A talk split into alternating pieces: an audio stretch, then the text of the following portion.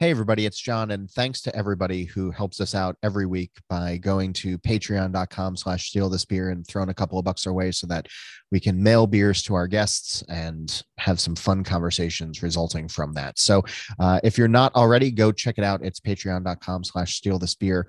Uh, as Casse says, a little bit goes a long way, and we appreciate the support. Now, here come the sirens.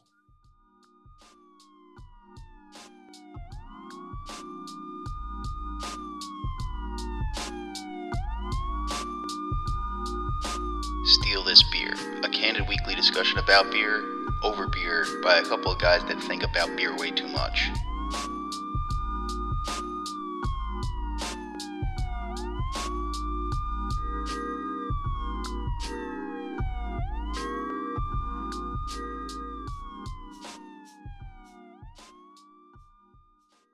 Hey y'all, it's five o'clock on Monday and we're stealing beer. I'm Augie Carton. Hey, I'm John Holl. Kennedy Hall. is is here from Brooklyn. Brian Casse is joining us poolside from his villa down the Jersey Shore. So uh, uh, he, he's he's he's living that dream, and that's that is where my mind is. We're doing this show. I'm going to pack the car, and then I'm I'm I'm at a Dodge for a couple of days. So this is this is my senioritis show right now, and I I'm I'm I'm, I'm thrilled. I'm I'm thrilled for you guys to all be a part of it with me.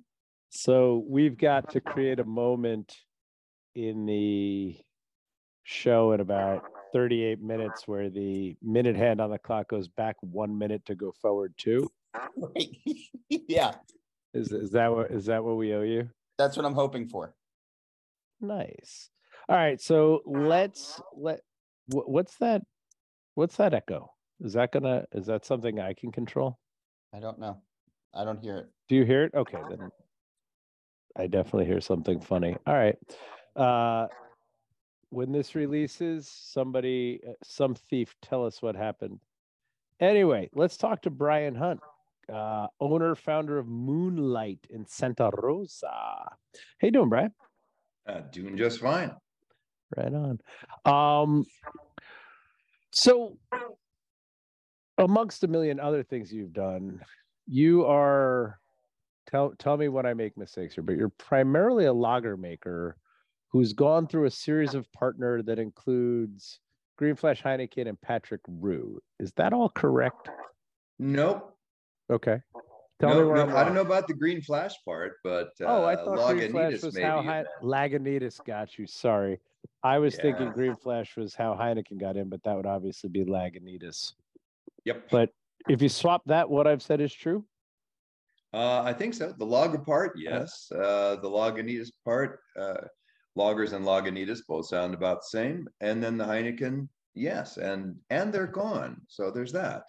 Yes, I so I am most interested in two conversations with you.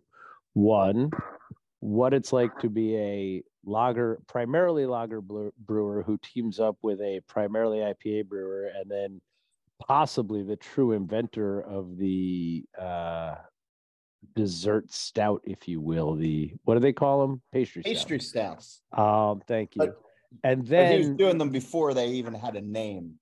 Uh, yeah, he but I- I- Uncategorizable in the beginning. always cracks me up when people ignore that Patrick Rue was who I first called to figure out how to put peanut in a beer in 2012. Um, right? Like, like when I was like, I'm gonna put peanuts in a beer. I think it's freeze dried peanut. Hey Patrick, what do I do? He had the ready answer because he'd done it a lot at that point. But so that's one, like what that what it's like to be partnered up with these, and then obviously Heineken is the other end of the primarily lager brewer spectrum. So those dynamics are interesting to me. But what's truly interesting to me is as a you know small brewery creative type, do you find you like in my imagination of myself, I don't know that I would I'd have a lot of fun with Patrick, but I'd probably learn a lot more from Heineken because they do everything differently than I think to do anything. Whereas although I think Patrick is a genius and you know top level of what I do, I don't think we necessarily do you know, I think we're born of the same kind of genesis. So I'm just wondering if you if you see those contrasts and how they were experienced, you know, like I imagine I know nothing about marketing or business or cogs and things like that, and that's all Heineken knows. Whereas Patrick, I just be, whereas with Patrick, I just be like, hey, how do I, you know, okay, we did that. Now I want to put cashew butter in a beer. Patrick, you know what I mean? I one would encourage my bad habits, if you will. Anyway, so you pick which one you want to dive into, and I'll follow you that way. All right. Well, let me start with when I got out of brewing school. I went to UC Davis, got out in 1980. I went to work for Schlitz. And wow. at Schlitz, that's neat. yeah, I was back in Milwaukee and uh, was there a year and a half until they closed the plant. But you know, the most I learned from Schlitz was how to make shitty beer and how customers actually eventually noticed and turn on you. And uh, you mentioned Heineken as a different perspective than I do, uh, or than you assume that I do, which is true. Um, and there's a lot, as you were exactly right, you learn from what not to do. And that was the, the best lessons I learned at Schlitz was it's not just about can you make beer? Any fool can make beer. Can you make beer that's drinkable? That's a little harder. Can you make beer that's drinkable consistently? That's much harder. And can you make one that customers will actually give you money for? Um, I I remember early on there was another Moonlight Brewery that started in uh, Massachusetts, I believe, and and I'm kind of like, oh shit, I got to deal with trademark names and stuff. And I read an interview on the guy back when all you could read was in paper instead of online. I remember that. And story. the interview said, "Oh, That he was sitting John's around with his- heyday. yeah, he was sitting around with his friends, and and they're all drinking his beer, and said it's wonderful. Which you know, when you're given free beer from someone who made it, you generally say it's good and drink it. Um, especially if you're not paying for it. And they said, God, you'd be a fool not to open a brewery. So when I heard that line, I realized he wasn't going to last long because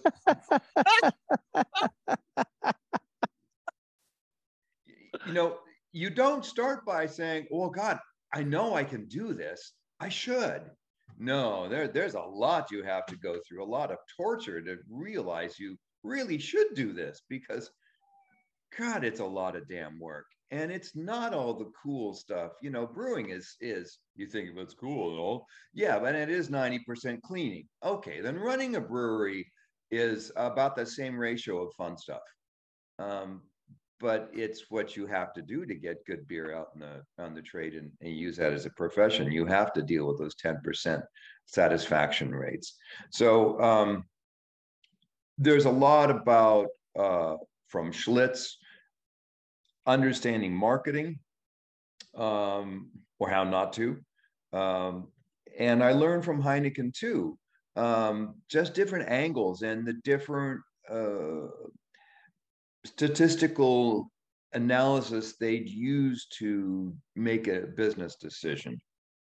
And um, there's a lot I learned that I didn't want to do, mostly by that point. Since that was 2016, I'd been doing it since 92. I kind of had a pretty good sense what I was doing. Yeah. Um, Did they try to and- talk you into a green bottle? uh, no, they did try to talk me into 22 ounce bottles. Um, They're like the only good thing for lager.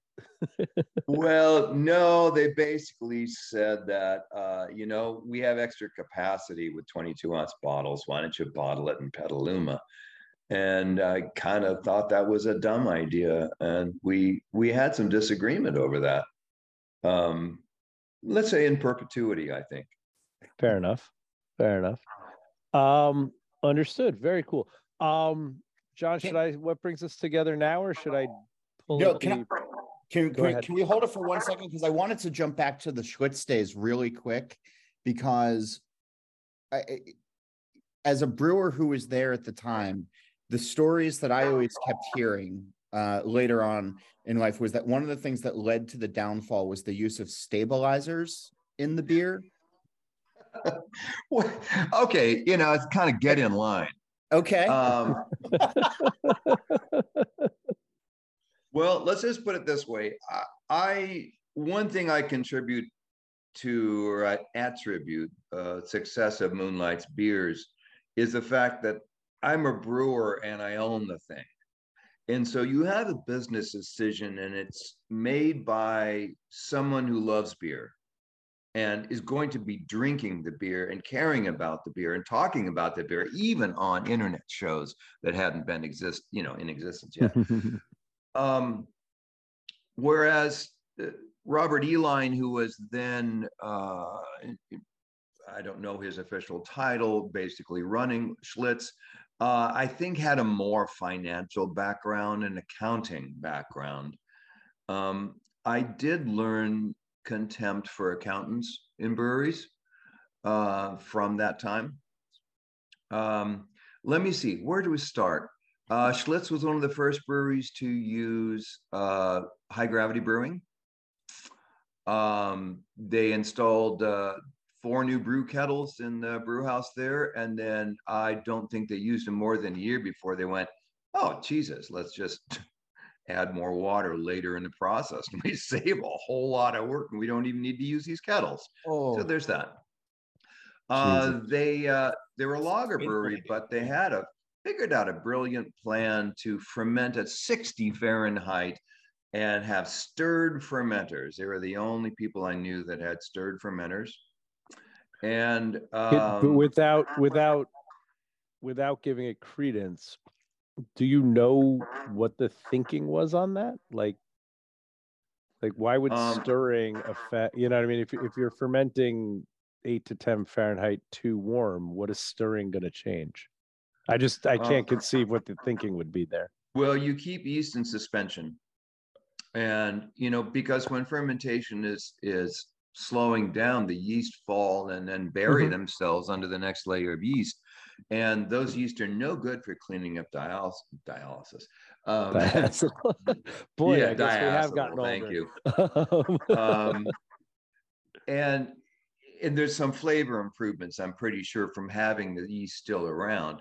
And at the same time, you can then, if you have all the yeast in suspension or a lot of it, you can then run into centrifuges. And I don't know if they were some of the first ones to use centrifuges, but they they get got to them right away um, because that was a time savings.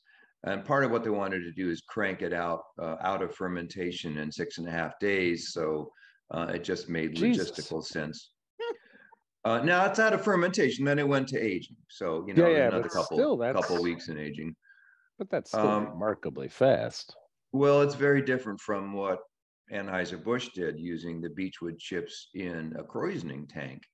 Um, right. And there you have the same concept. You know, beechwood chips, they look like long drawn out uh, uh, shavings of wood. And in the end, they packed a tank as if you have a bag of potato chips.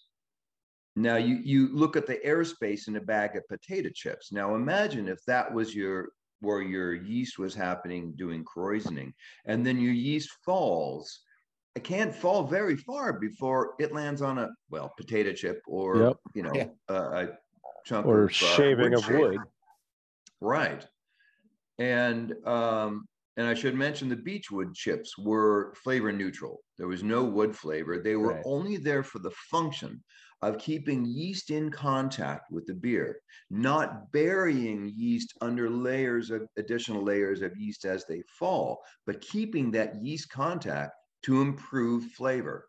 That's uh, so. You know what's funny is I, I know bits of that, like beechwood being flavor neutral and being wonderfully porous for nucleation points for or flock points for yeast, but um, but I had no idea that that was the benefit of it. I always imagined they were sitting in the bottom of the tank and just you know saving filtration at the other end. That's Thanks for teaching me that. That's super fucking cool. Anyway, go on. I didn't mean to interrupt, but I, I knew half of that story, but the wrong half. You know what I mean? No, I, I think it's fascinating as hell. I mean, all these processes that are used uh, did something. Um, and you know, beechwood aging, they they kept using that an advertisement, and I believe on the cans and bottles for a long time. Oh yeah, I remember Because- Beechwood aged beer. a- Oh yeah, that was their Featured. big. Yeah, because it was expensive. So they wanted to tout the fact that they were making better quality beer than some folks, let's just say. Let me ask you a question. Um, was it the same? Like, would you CIP? Would, would they, not you, but you know what I mean? The the grand you. Would they CIP with the Beechwood Inn, or was it new Beechwood every Oh, cycle? No, they pulled them out and they washed them. They had little kind of like torpedoes that they would use to haul them around on wheels that run them between tank to tank. Gotcha. Um, wouldn't be surprised since everything I know most about the brewery in Fairfield, California. That's the only one I've of AB that I've ever been in. And I remember seeing them there years ago, but I also remember seeing humans in the brewery walking around dragging hose. And there's none of that today. Yeah. Uh, I was gonna. I was gonna. I didn't want to be mean to our friends, or not our friends. Most our friends still know what clean is, but as I walk around breweries as a dozen year person in the business, I'm noticing a remarkable difference between clean and tidy. And I meant to mention that, but I think a lot of that is walking around with hose.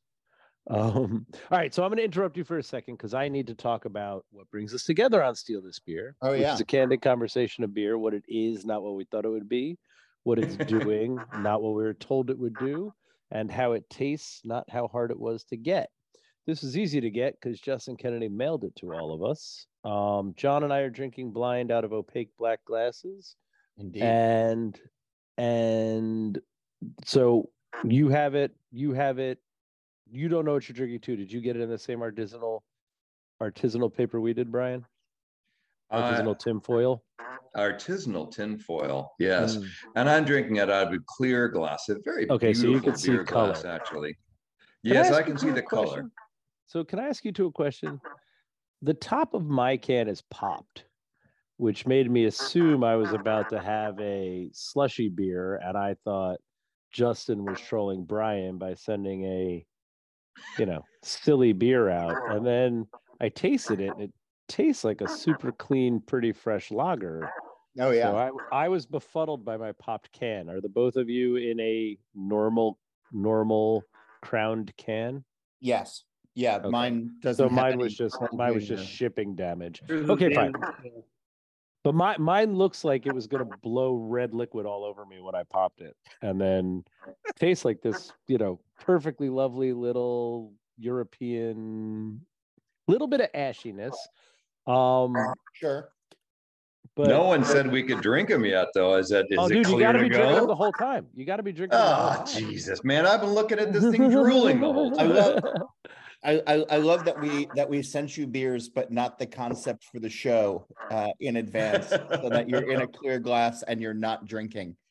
It's, I'm uh, I'm not even joking that this afternoon it occurred to me that because I was trying to make up like a funny moniker for Justin, and while I was doing like DJJK and so on, it occurred to me that maybe this whole time Justin's been trolling us, and the initials of Just Kidding has been buried under our nose for 12 years. this whole show is so meta that it's just Justin. Yeah, it's just Justin waiting for Yeah. us to be like, Yeah, wait a we're second, his Sisyphus in William this whole thing. Francis. Yeah, and he's been JK the whole time.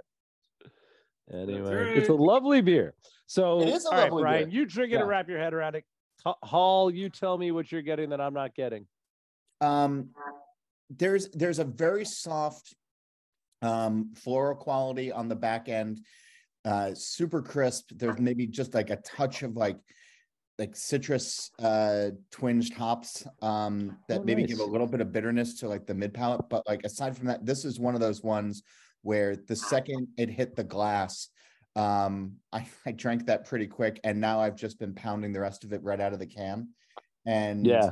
uh like that's what i that's what i want i, I want to move the computer and microphone into the backyard right now and just sit in a sunbeam and drink this while it's still ice cold That's you're lucky. If I drank this out of the can, it would be a dribble glass because of the deformity of the top that Well, Justin's getting. But uh, but I'm Um, happy with my glass. It is. It's a lovely summer beer, though, right? It is. Yeah. this Oh, it's is, um, eminently drinkable. So what's the weather out in Santa Rosa right now, Brian? Uh, it's gorgeous. It's uh, currently about 73 Fahrenheit. Uh, a few scattered blue clouds. Uh, Nice. excuse So me, we've just come off- a blue sky. We've just come off a ridiculous heat wave, and today's like the first nice low 80s, not a ton of humidity day. So this beer is very much jiving with that feels for me. Um, Hall, remember you have a lot of driving to do after the show as you pour this down your throat. All right, so Brian, have you had time to wrap your head around it? What are you getting from it? And as a lager brewer, do you respect it as much as I, a culinary brewer, do? I, No, I think- I think it's like amazing. You don't think that I've already like that I haven't already slid my keys across the table. Uh, Poor fucking April. I never want to put work on April. I'm happy to put work on you, but I want April to have her. Come on, we gotta beat the traffic. Let's go. Come on, honey. Take the seatbelt. Sorry, go ahead. Yeah. I was asking Brian a question when you chimed in. Go on, Brian. I got to drive too, but uh, this is still quite drinkable. No, it's really nice, and and the the word that I first heard from I think it was John that I liked a lot is soft. Um, Yeah. and, and it, I I like that it's not uh, overly hopped. Uh, there are a lot of lagers made by IPA brewers that uh, are kind of step down IPAs. Like if you have an IPA mindset and you go, okay, well, we can tweak tweak this by putting in less hops and we can use a, a crisper fermentation colder. And I think we can do that. This doesn't do that. This starts from scratch and said, let's just make a delicious beer. And let's make it soft, whether that was their water of choice uh, or the water that they had to work with.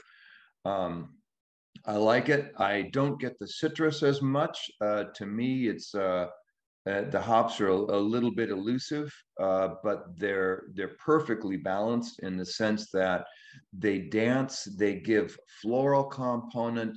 They don't overpower the the wateriness of the beer.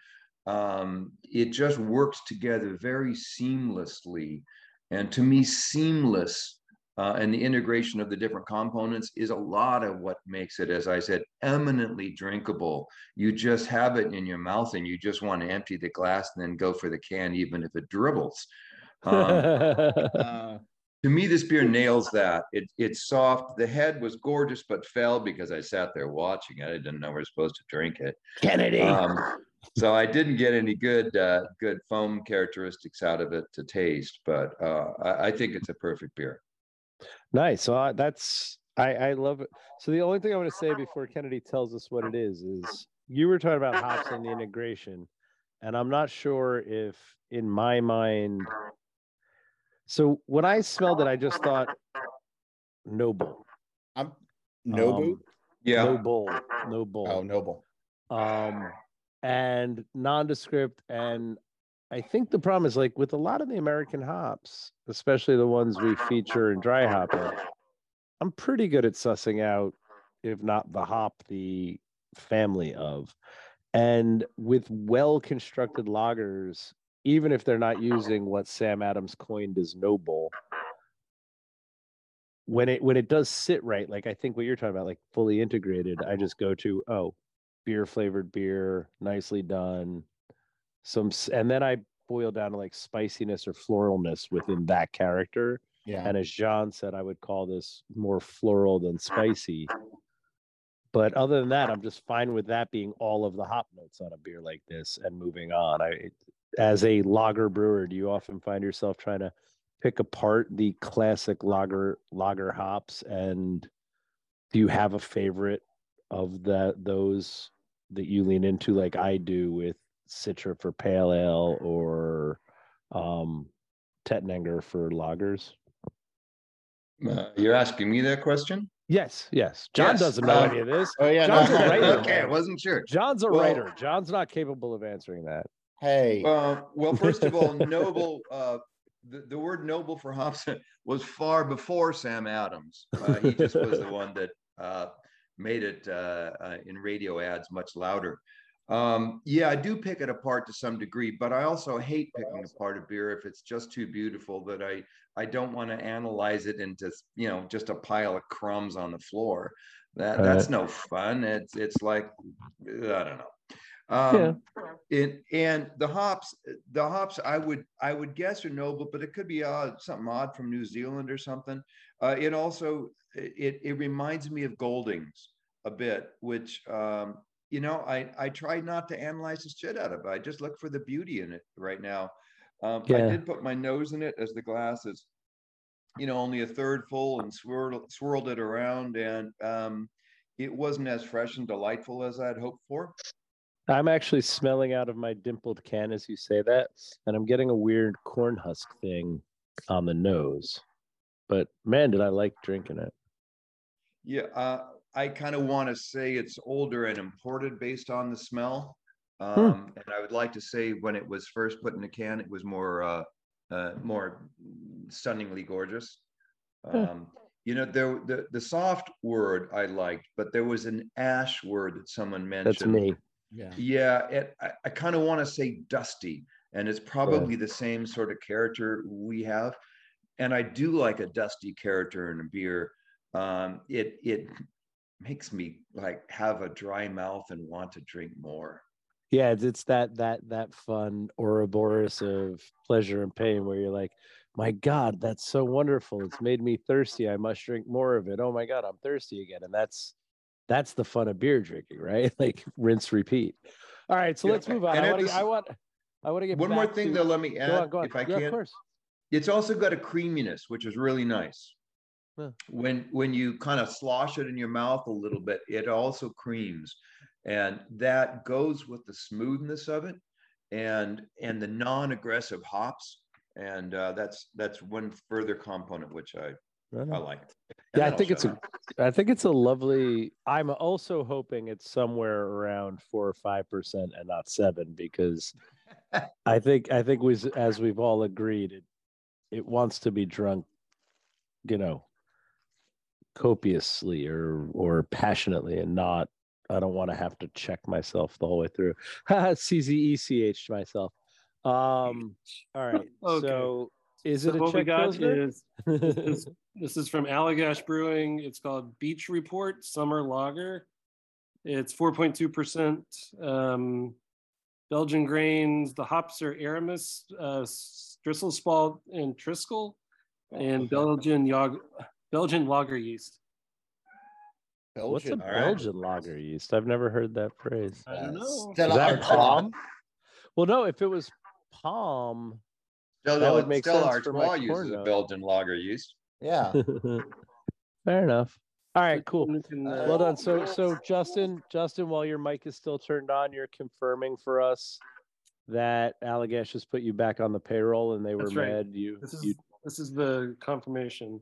All back right. in the payroll. Allagash. John, make sure they're contributing to the Patreon at this point. Um, they better be.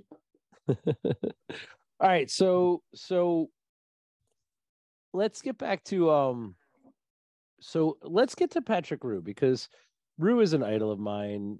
When I was still, you know, passionate about other people's beers, I bought I've got like hundreds of bottles of brewery beers in the house and every now and then I crack one open even 10 years old and I'm shocked by what a good brewer Patrick is. But when you ended up in the Patrick circle what like like you know what i mean? As a guy like i said i'm not joking. When i was trying to get more I'd made a beer with peanut with freeze-dried peanuts and i was trying to get more peanut in it but in a you know ingredients way not a flavoring way i called up patrick who gave me great advice and i threw some you know flour, peanut flour in, and then spun it out in the centrifuge, and it worked exactly as he promised it would. Do you guys get together and discuss, you know, recipe improvement, recipe development, any of that? Is is there that kind of wonderful creativity to go on there, or like what's that relationship like? Well, actually, I'll be seeing him in an hour, so um, we'll tell that. him I say hi. we'll do. Uh, we don't get into uh, flavors as much uh, and weird flavors yet. We're Moonlight still making pretty much our regular run of beers. Uh, we have talked about some other plans to do some additional fun things with uh, some of Patrick's uh, ideas, but uh, none of that's really come to fruition yet. Um, Patrick has an amazing sense of flavor, and uh, some people perceive flavor much more than others, uh, and uh, and can manipulate flavors in their mind and add and subtract uh, to create a flavor that it's purely in their mind, but they know what it tastes like. And uh, Patrick has that in spades. Um, he, he, he just, uh, I know he's one of the, the top uh, Cicerone levels uh, or at the top. Uh, but I also recognize he does have a phenomenal resource of, uh, of flavor compounds to play with, an understanding of how they integrate and how to get them into a beer, for example. Uh, when we first did the deal, someone on an interview that we were all with said, So, Patrick, how much chocolate syrup do you have, or how many cocoa nibs? I can't remember. Do you have in your brewery right now? And he said something like, "Oh, about twenty-five pounds." And there was chuckles. He said, "Yes, but I also make ice cream." So, so Uh. you know, he it's not just beer too, because he loves to play with flavors of, of ice cream and lots of different things. Yeah. So um, he he's not just beer fluent; he's fluent a lot. there's more. something there's something fun about him and and what I know of your beers. You know, it's authenticity is something that you know is often talked about in artisanal and craft, but I never feel like Patrick is you know spinning a bingo wheel and pulling three flavors out and making a stout like I, I even no matter how far away from you know sanity he strays no matter what he marries it always feels like it has an intention. So and i remember when he was avoiding making ipas what he was making was a hoppy lager. So i, I hope you guys have as much fun as i'm imagining you do but anyway as we go from there let's move on back to to moonlight and what it does because John and I have spent a lot of this year, you know, John and I have been doing this show for eight years and we've been, we end up in these kind of grooves for a certain amount of time until it's worn thin and then we move on. But we've been in this fun, very new generation, small beer lager brewing, good word Schilling, human robot, the seed, um, East Coast or Eastern, east of the Mississippi world for the last six, eight months and really kind of enjoying that kind of stuff. And all of them kind of look to you as, you know, somebody to aspire to, somebody, you know, so on and so forth. How often do you get to go far past the edges of California and fuck around with other brewers? And how much are you just kind of there receiving people at this point however many years in it is, which I should know because I can do the math from 96 to 23, but I'm not gonna. It was 92 anyway, but yeah, 92, sorry. uh, that's fine. My memory's shot as well, so that's good. Um, uh, you know, we were just in Denmark uh, at the Mikkeller Beer Festival. oh, fun. And it it was very fun, and uh, shared a lot of ideas with other brewers, and uh, you know, so there's that. Uh, but I, I don't travel that far for uh, for beer, um, kind of Western states. Um, but Zach uh, Greenwood's doing all our our brewing. He's our head brewer and has been for wow most of ten years, and uh, he's just been knocking it out of the park. Um, so I, I don't want to say that he's a better brewer than I am, um, but I'm not going to deny it either. Right. Yeah. So, uh, um, and he's come up with the new recipes. Uh, uh, pretty much all the newer ones are his. Uh, there's some exceptions, uh, and and when it's his, uh, we generally come up with a concept. Um, we we don't ever go. We need to have a red lager and make that. Never, Right. never. That's a marketing angle, and I hate fucking marketing. Yeah. Um, I'm sure you I have want to approach it life as with Heineken. uh, yeah, that's another part of that same sort of things Right. that I've learned or already Or didn't like. Avoided Um, learning. it's kind of and i suspect with patrick w- when you were mentioned you know how does he choose to put these things together I- imagine he wakes up in the morning and goes yeah yeah that thing i thought of that's going to work because uh, for me when i think of flavors I i don't start by wanting to create a beer i start by having uh, kind of an, an itch in my head it's like god wouldn't a beer like this be good? And then I kind of like, well, how would I make that? And I kind of go through the grains I have, could be inspired by a grain. and, Oh man, what could I do with this? Um, or hops, or a procedure, or minerals, or all the different things. Uh, so I, I, I just get an inspiration and then fill in the blanks.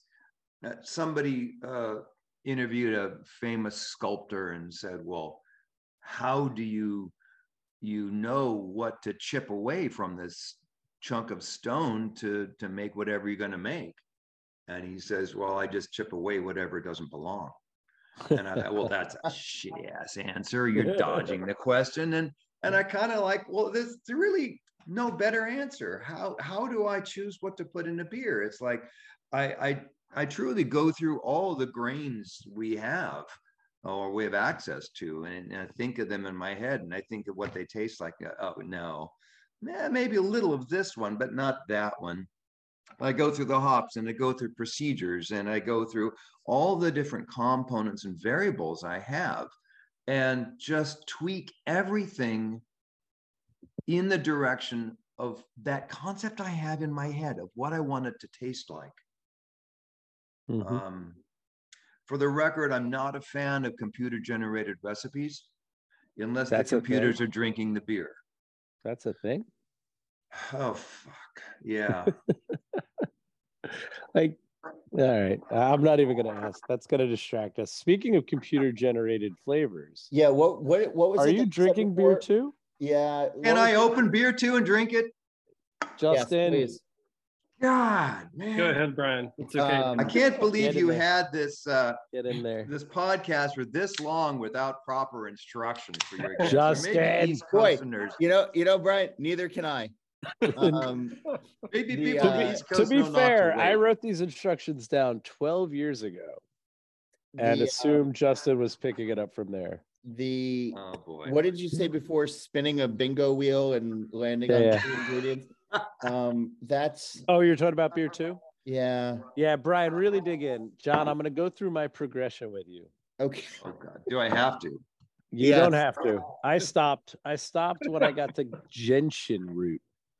Um, but let me tell you how I got there. I So can taste that. That is so good. Are you really liking this beer? Because I'm I'm I'm going the other way. All right, so allow me to allow me to tell the saga of what I've been going through while I've been sipping this, talking about beautiful clean lagers and remembering beer one. Um, so I poured it, drank it. I was like, oh, it's a juice bomb hazy. And then I was like, did they put orange in it? And then I was like, did they put orange zest in it? And then I was like, did they put bergamot in it?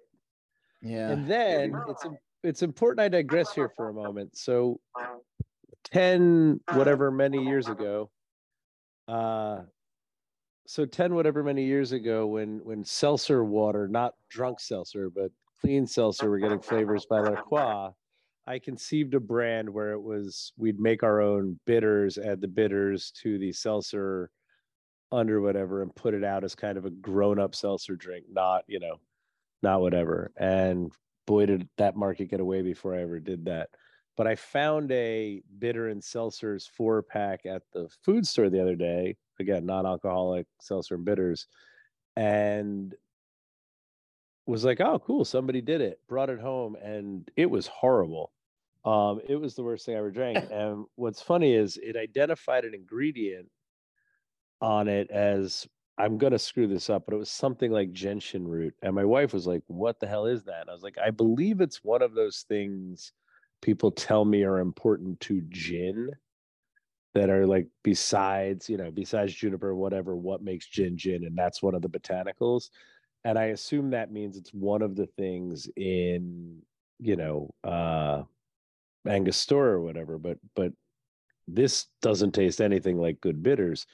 And then as I've been letting this fruit bomb juicy IPA sit on my thing, and I don't know if it's because I drank this seltzer yesterday, but I feel like there's that gentian root thing in it. And we were talking before, Brian, about the kind of ashiness and prettiness of the finish of a well balanced, constructed, makes you thirsty again Pilsner.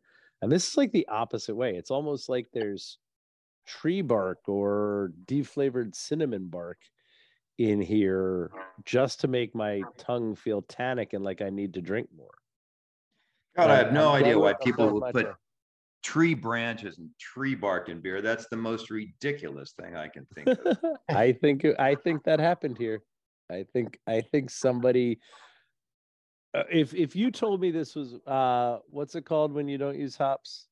What's the old Gruit. school gruit? If you a told me this was a this was a hopped gruit, like a dry hopped gruit, I'd be like, okay, totally fine. Got all It of my tree with root. and stuff.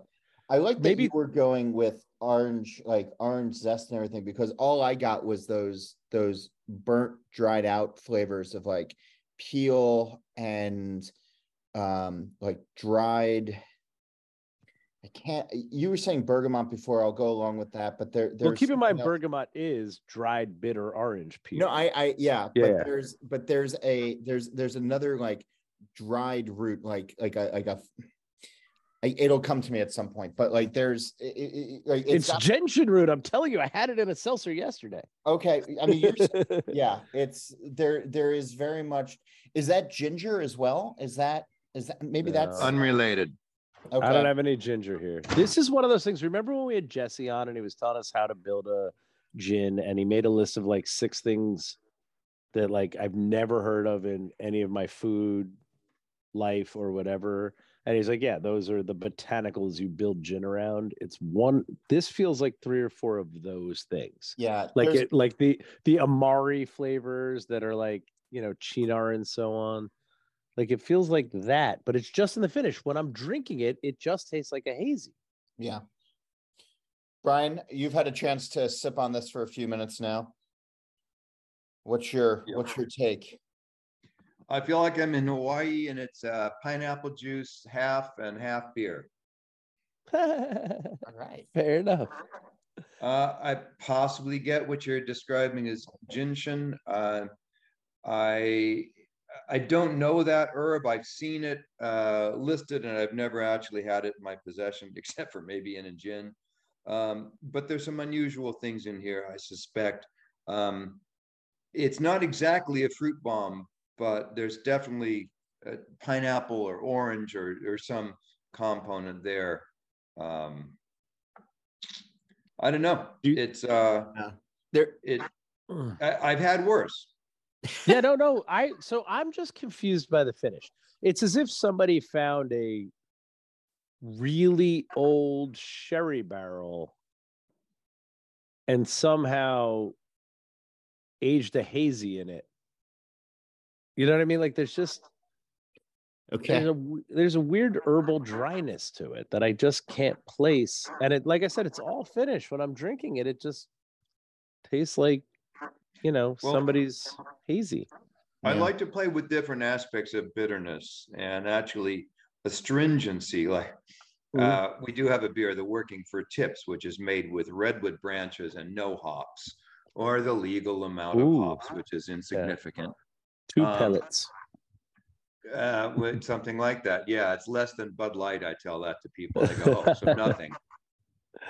That's and, funny. uh, and I, I use the the bark of the branch, uh, the tannins in that to provide the bitterness, and it's really more astringent than it's bitter. But our our brains really don't understand the difference of that. and there's a lot of other things that make bitterness and they're delightful and and they do make you salivate and want more and i could imagine if whoever made this was saying well let's try some other things that are bitter that are not hops because this that finish doesn't feel like a hop finish Yeah, I think I think we all agree on that. Um, and now Justin will tell us it's Allagash's new haze bomb. You guys are dancing all over it. This is from Sloop Brewing. This is their Jägermeister inspired hazy IPA. Ah, Oh, so It says orange put orange zest put- and ginger, but also secret or not so secret herbs and spices. all right. You got the zest. I was picking up on ginger. That's okay. is there any does it say any fruit? Is there any orange or pineapple in it? Because as a says dwarf, I orange definitely zest. went to- Okay, but and no ginger And ginger. Yeah, and ginger, which Sean said, or you said. Um, mm, and the secret herbs or spices are going to be, I guess, is they didn't put uh-huh. Jägermeister in it, right? It's not sweet enough because Jaeger's No, a super not actu- sweet thing. No, I think So it's they the just- botanic- the It's Jaeger's botanicals. Yeah, yeah. Gotcha. So, so yeah, it's.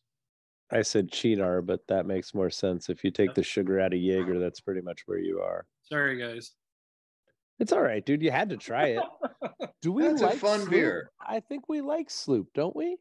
Yeah, yeah, sure. I, I, give mean, him not bonus like not like with being, like Allagash.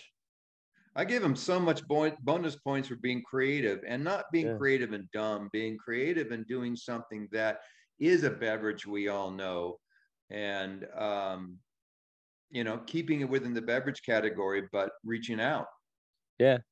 stretching the limits. And there's I like- sometimes I you like can stretch idea- limits and it's wrong, but this is this is interesting. I, I I like the idea of like I usually drink Jaeger shots with you know Pilsner. I like the idea of chasing a an other half with a Jaeger and seeing if this is where I land. Hmm. The, it's funny because I imagine without any of those herbs, it's just a nicely pretty juice bomb, right? Like every because the the the astringency we talked about is definitely separate from the palate of the beard. You know what I mean? No, Okay. Okay. That's fine. um, all right. So now it's almost time for us to wrap it up. So let's get back to Moonlight. You have you have a very important meeting with with Patrick. So where how far how do they come to you? Where do they where do they experience your beers? How far do you reach from California distribution wise? What's what's the footprint at this point and where do we get your beers? Um, well, I'm gonna have to go to an airport, I'm afraid. I got no problem with that. Uh, we just went into Oregon actually as of about last Monday. So, um, Congratulations. yeah, so there's that. Uh, otherwise, we're in Northern California and and a few places in in uh, Southern California, but uh, that's as far as we've got. We we're just not all that big. Yeah. I think we're scheduled to make uh, six thousand barrels or something like that this year, and uh, you know that's that's a big country to spread that over.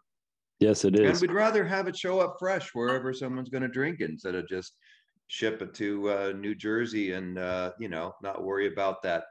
Uh, what it's going to be like in the back of that semi all the way across the uh, Midwest and and through the heat waves. Oh, let me ask you one quick question um, that came to me while we were talking about your progression from Schlitz out. Do you, as a lager brewer, do you filter? Do you DE? Do you centrifuge? And do you wish you could any of those, or are you just being super patient in the tank? Well, it's a funny thing. I I, I don't do any of those things except for patience. Uh, we don't Fair enough. filter. We don't centrifuge. We don't fine. Do you have Um, horizontals? we I don't have hor we used to. Uh, we switched them out.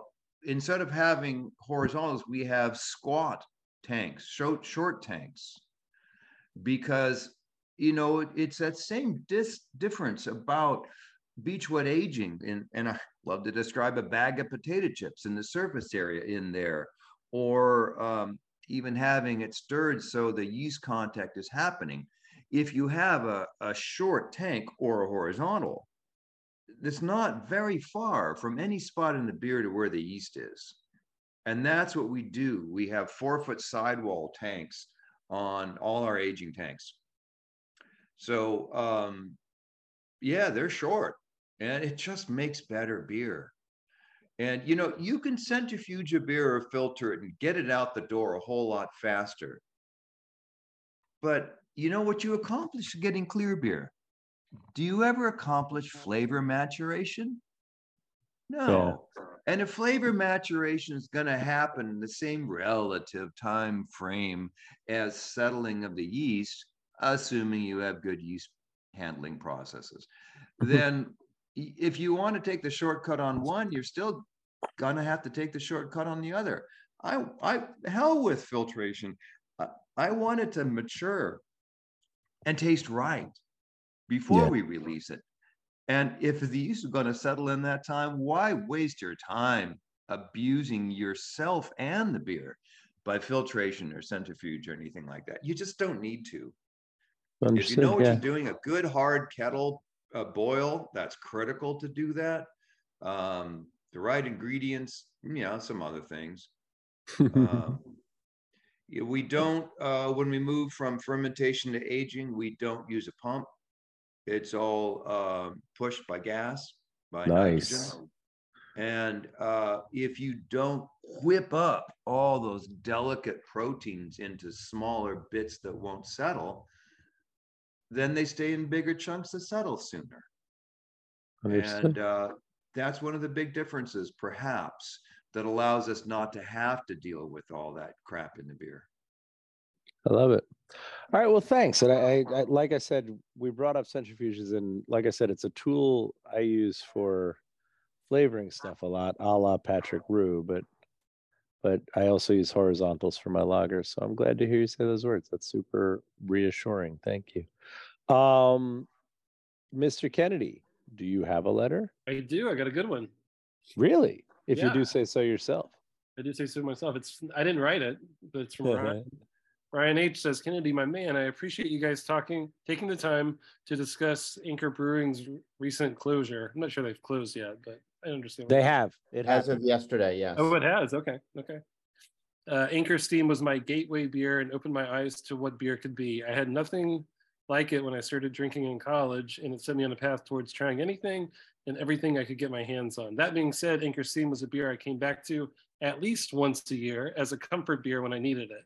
I could always count on it, and it makes me sad that it won't be there when I want the nostalgic taste that reminded me of why I got into beer in the first place. My question for you guys is what was your gateway beer, and does it remain the comfort beer to you that Anchor Steam was to me? All the best, Ryan. Oh. Wow. Sierra Pale Ale forever and always. um, I grew up with a ton of beer in my life. So that didn't happen. So I'm when you're describing what I'm hearing, I think it's going to be Mariage Parfait.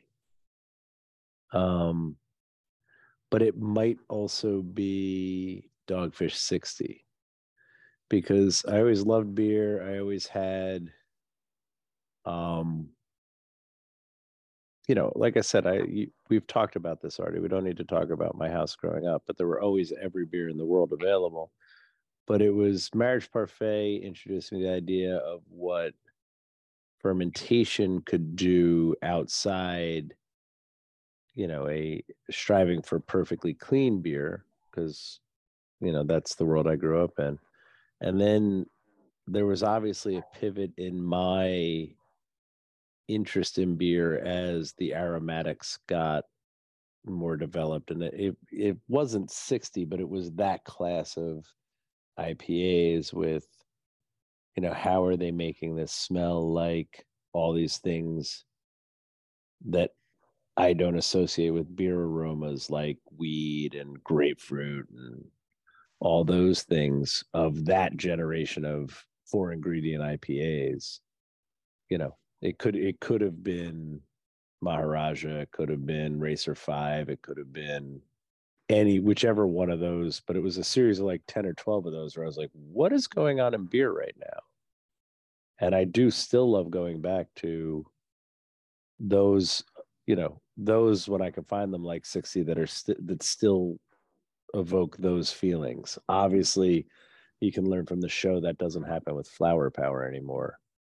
But with uh Rest with the ones that do nugget nectar you know anything from the Tröegs brothers still reminds me of drinking in the mid aughts um you know there's there's a hit list of them i'd love to say stone but i don't know that i really ever connected with arrogant bastard the way i thought i did. Um that's that's yeah i'm gonna say 60 or parfait. One for fermentation one for dry hopping Hall. Redhook ESB. Okay. So Sierra Nevada of the of the East Coast. Uh, sure. Uh, Kennedy, what about you? Um, I'm gonna say shoot.